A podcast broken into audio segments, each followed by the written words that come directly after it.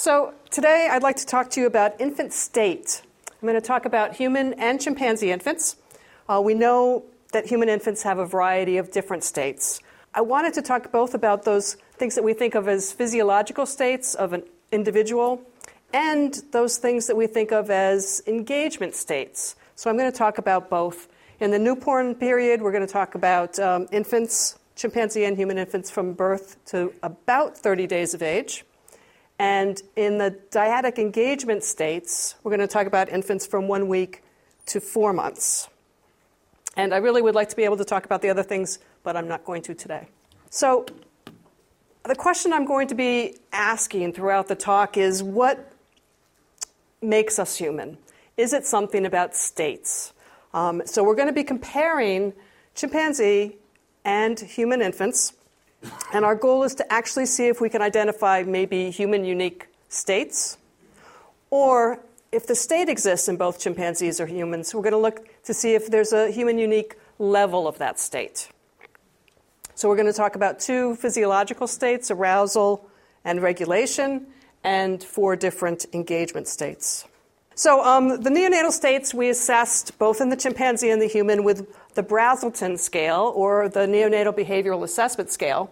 It's about 25 minute long test. Starts off with infants asleep um, I gave you a picture of chimp asleep. Um, assesses some motor items and then some orientation items. This is T. Barry Brazelton, the organizer or the developer of this test. Um, some reflexive items are relatively intrusive, so infants have high arousal, and some chimpanzees sort that arousal with uh, sucking their thumb when they're in a nursery situation. Um, so we had four different groups of chimpanzee newborns. I don't really want to spend too much time telling you about what makes the different groups different. Three of them were nursery raised, um, and what really differs is the amount of contact and the type of contact they had with humans. Uh, so in this nursery, um, all the humans had masks to protect the infants and themselves from any possible contagion. Um, and the two groups at the Yerkes Center, one of them had four hours a day in which researchers were training we're helping the chimpanzees learn chimpanzee species typical skills. And they're compared um, with one group of mother raised chimpanzees. Uh, Hallock, Self, and Worobey borrowed infants twice during the neonatal period from their biological mothers and gave them a Brazelton test. What's important here is that all of these nursery reared chimpanzees don't have cradling contact very much with people. Um, but these infants raised with their biological mothers have 100% of the time in cradling contact. So those four groups of chimpanzee infants are compared primarily with one group of human infants. And these are um, from the United States, from the East Coast, actually from Providence, Rhode Island, almost all Caucasian and middle class. But from the literature, we can pull two other groups of human infants just to add some variety, maybe, um, with what we see in newborn behavior. Um, so this is uh, data that Tronick and Winn collected um, from the Efe. Uh, what's important for the purposes of what I'm going to talk about today is that these infants all experienced 100% cradling contact with somebody, not necessarily the mother. And um, a group of infants that Chisholm studied that are Native Americans, and they actually experienced in the first 30 days of life um, not being held, but being in a cradle board. So they had um, lots of vestibular stimulation, um, lots of contact with people, but not cradling contact. So we're going to look to see if we can find anything species unique, um, which we might expect if the human group or groups are distinct from the chimpanzee groups, um, because there's seven million years of evolutionary history um, since they shared a common ancestor. Um, and we might be able to see these human unique um, characteristics shortly after birth. So, the other option that's if we don't see species unique behavior is we might see a species by environment interaction. Sounds complex, but it really isn't. For instance, we could have one group of chimpanzees, the mother raised chimpanzees, be, have data that are unique from the other groups. And it might be because this group has no exposure to humans, where these groups all do. Um, alternatively, we could have the all the nursery raised chimpanzees be distinct from the mother raised chimpanzees and from the humans. And it could be because infants from high cradling cultures are different from infants living in low cradling cultures. So, I'm going to tell you about two items primarily from the Brazelton test. Um, first is range of state, which is arousal. Uh, items in this cluster measure how aroused infants get or how easily they get aroused. But I'm really only going to tell you about one of them, peak of excitement. So, in order to talk about how aroused they get, we need to know what it looks like for a chimpanzee newborn to be aroused. So, the first one is fussy. Sweetheart, there you go. That's a boy. That's a boy. Which um, scientists sometimes call state five. Um, it's got a characteristic facial expression of the pouted lips and this characteristic vocalization, but um, it's seen in the same context as human infants, fuss. Um, and the second thing you need to know is a state six or a crying state. This is at the end of the exam when the more intrusive reflex items are um, elicited, and this is the Moro reflex. Thanks. Clutch at the air. And often complain. I'm sure nobody has any difficulty understanding that. So this item measures how aroused they get, fussiness or crying, and how long they stay that aroused. So a little bit of data. At two days of age and 30 days of age, the US humans are significantly more aroused than the two groups of Yerkes nursery raised chimpanzees. This, this might be what we'd look for if we found a species difference. But let's add the other groups first. So the mother raised chimpanzees are just as aroused as the US human infants, and the other group of nursery raised chimpanzees are less aroused. So it's clearly not a species difference. There's an interaction between environmental factors and species factors. If it's due to cradling, like we said before, that the nursery raised chimps don't have as much cradling, then we might expect a difference between the, the literature from the two other groups. Um, we'd expect the Efe, uh, who have 100% cradling contact, to be up here, and the Native American infants that are raised in a cradle board to be as aroused as the nursery raised chimpanzees. And that's exactly what we see. So it looks like the level of arousal is partially due to the amount of cradling contact that infants experience. So we're looking to see if we have a human specific state. Arousal, no, we don't. Um, is there a human specific level of that state? No, that's not true either. We can't say that humans tend to have more higher arousal or that chimpanzees tend to have a low arousal because it depends on what ways they're raised. So we have to say that if an ape or a human infant experiences a lot of cradling contact, then they tend to show high arousal. But if an ape or a human newborn experiences relatively little cradling contact, then they tend to be low in their arousal. Um, so, the second item I want to tell you about from the Brazelton for newborns is self quieting. It's part of um, the state regulation cluster, excuse me, that measures infants' coping. When they're aroused, how well do they deal with that arousal to lower their arousal to get back into a quiet, alert state? So, this is Wilson at 30 days of age. He's just been laid on his back. Fussy vocalizations, fussy face, trying to hold on to his hands, which he would find calming, but not quite able to do it. That, that's enough. Um, what happens is that the examiner now steps in and starts a process of consoling him, but that's a different item, so I don't want to tell you about that. it only lasts 15 seconds at the most for their fussiness before you step in. Uh, next slide, please. So, this is the data just from two groups. Uh, the US humans are able to quiet themselves maybe once for about 15 seconds during a Brazelton test at two days and 30 days of age. Um, the nursery reared chimpanzees at Yerkes in the responsive care are better than that, about two successes in the 24 minute test. Um, oh, self quieting ability. How many times and for how long are they able to self quiet? So, all the nursery raised chimpanzees are better than the US humans, but the mother raised chimpanzees are significantly less able to quiet themselves than the US humans. So, again, this looks like an interaction between species and environmental characteristics. So, we have the supportive evidence from the other cultures.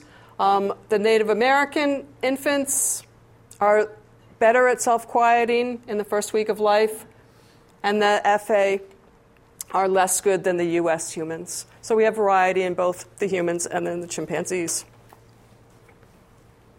So, again, if we're looking for human specific state regulation, it's not in the first 30 days of life. And it tends to vary again with cradling contact that infants actually experience. So, now let's talk about the dyadic engagement states.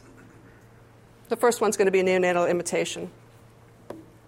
Um, so, neonatal imitation is a dyadic state of engagement in which infants are shown demonstrations of tongue protrusions or mouth openings. In humans, the third one here is lip protrusion. And in chimpanzees, we gave them a tongue click sequence. Some people say that the ability to imitate as a newborn is due to an active, innate intermodal matching that might even be mediated by mental representation. Others say that infants are born intersubjective, ready to communicate, ready to engage reciprocally with social partners. So we tested two week old chimpanzees. We were looking um, in two different paradigms. One's a very communicative paradigm where we held the infants and timed our modeling and responses to them. The other is a very structured paradigm in which the modeling was done according to time. And we're looking to see infants' mouth openings, if they matched the model, and infants' tongue protrusions, and if they match the model. I'm going to bore you with a lot of details, but just to say that they did, in fact, match mouth openings, MOs, and tongue protrusions, TPs. And in the communicative paradigm, they matched tongue clicks. Maybe not the sound as much as the a sequence of three actions.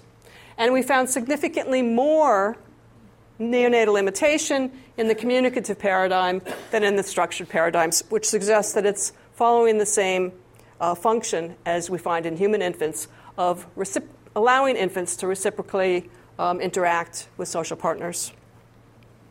So, chimpanzee newborns, like human newborns, enter the world ready to engage, and they're responsive socially and emotionally with a similar intersubjective process that enables imitation of facial actions. Um, so, neonatal imitation is not specific to humans, it's not unique to humans, but we still don't know very much about the extent of flexibility in chimpanzee newborns. Uh, audience participation time. Which of these is the chimpanzee smile? How many people say A? How many people say B? Interesting. Well, neither answer is wrong. It depends on what you mean by a smile. So, A is, is sometimes called a fear grin or a, a bared teeth display, and B is called a play face. So, you could play this video over to the side. Thanks. Um, so, if we focus on the morphological similarity to a human smile, then we'd say this fear grin. Then the fear grin would be a smile.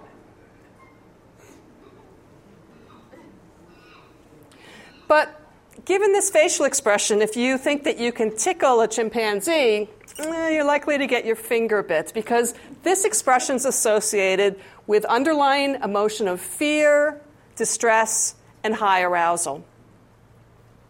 But if we focus on the emotion, which is what a lot of you are doing, joy or happiness, then the play face is equivalent to an infant smile because they're seen in the same context, under the same situations, and you can provoke laughter given the infant smiling um, with a play face by 37 days of age on average.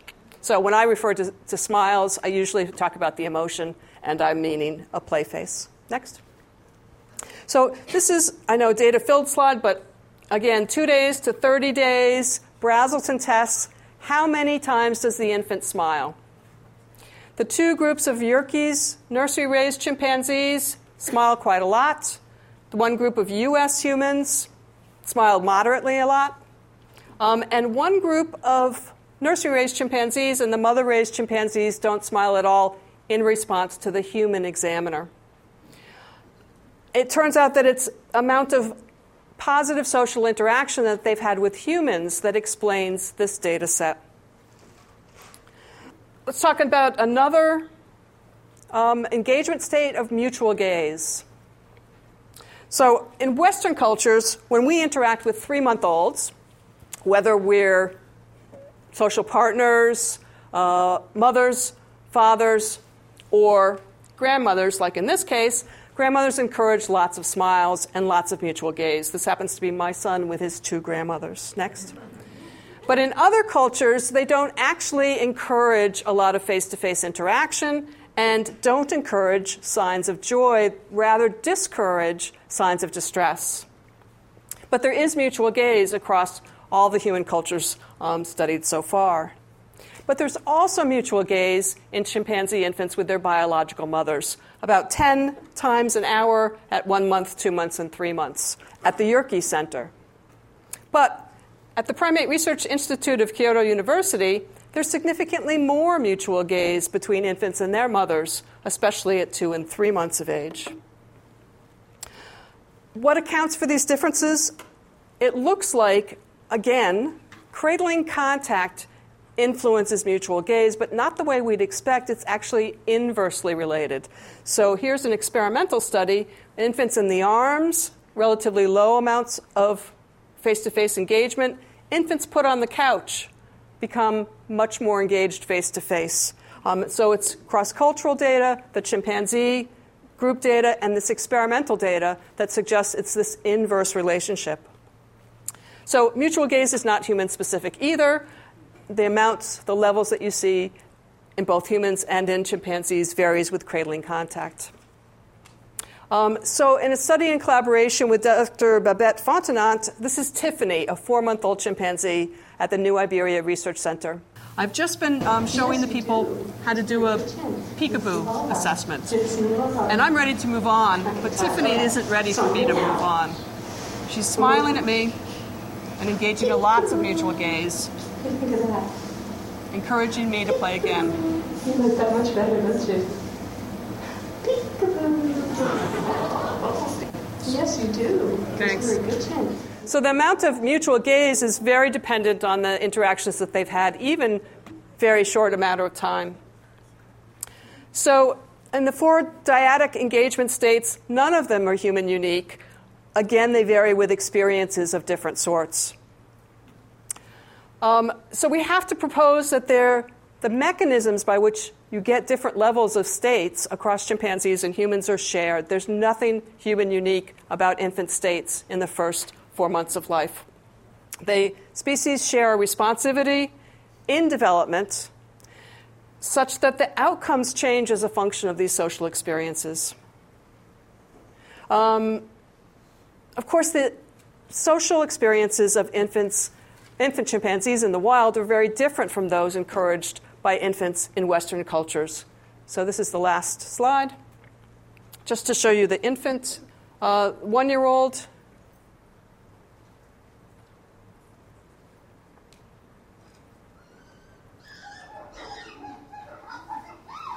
doesn't happen too much in our Western homes that somebody comes charging through a displaying.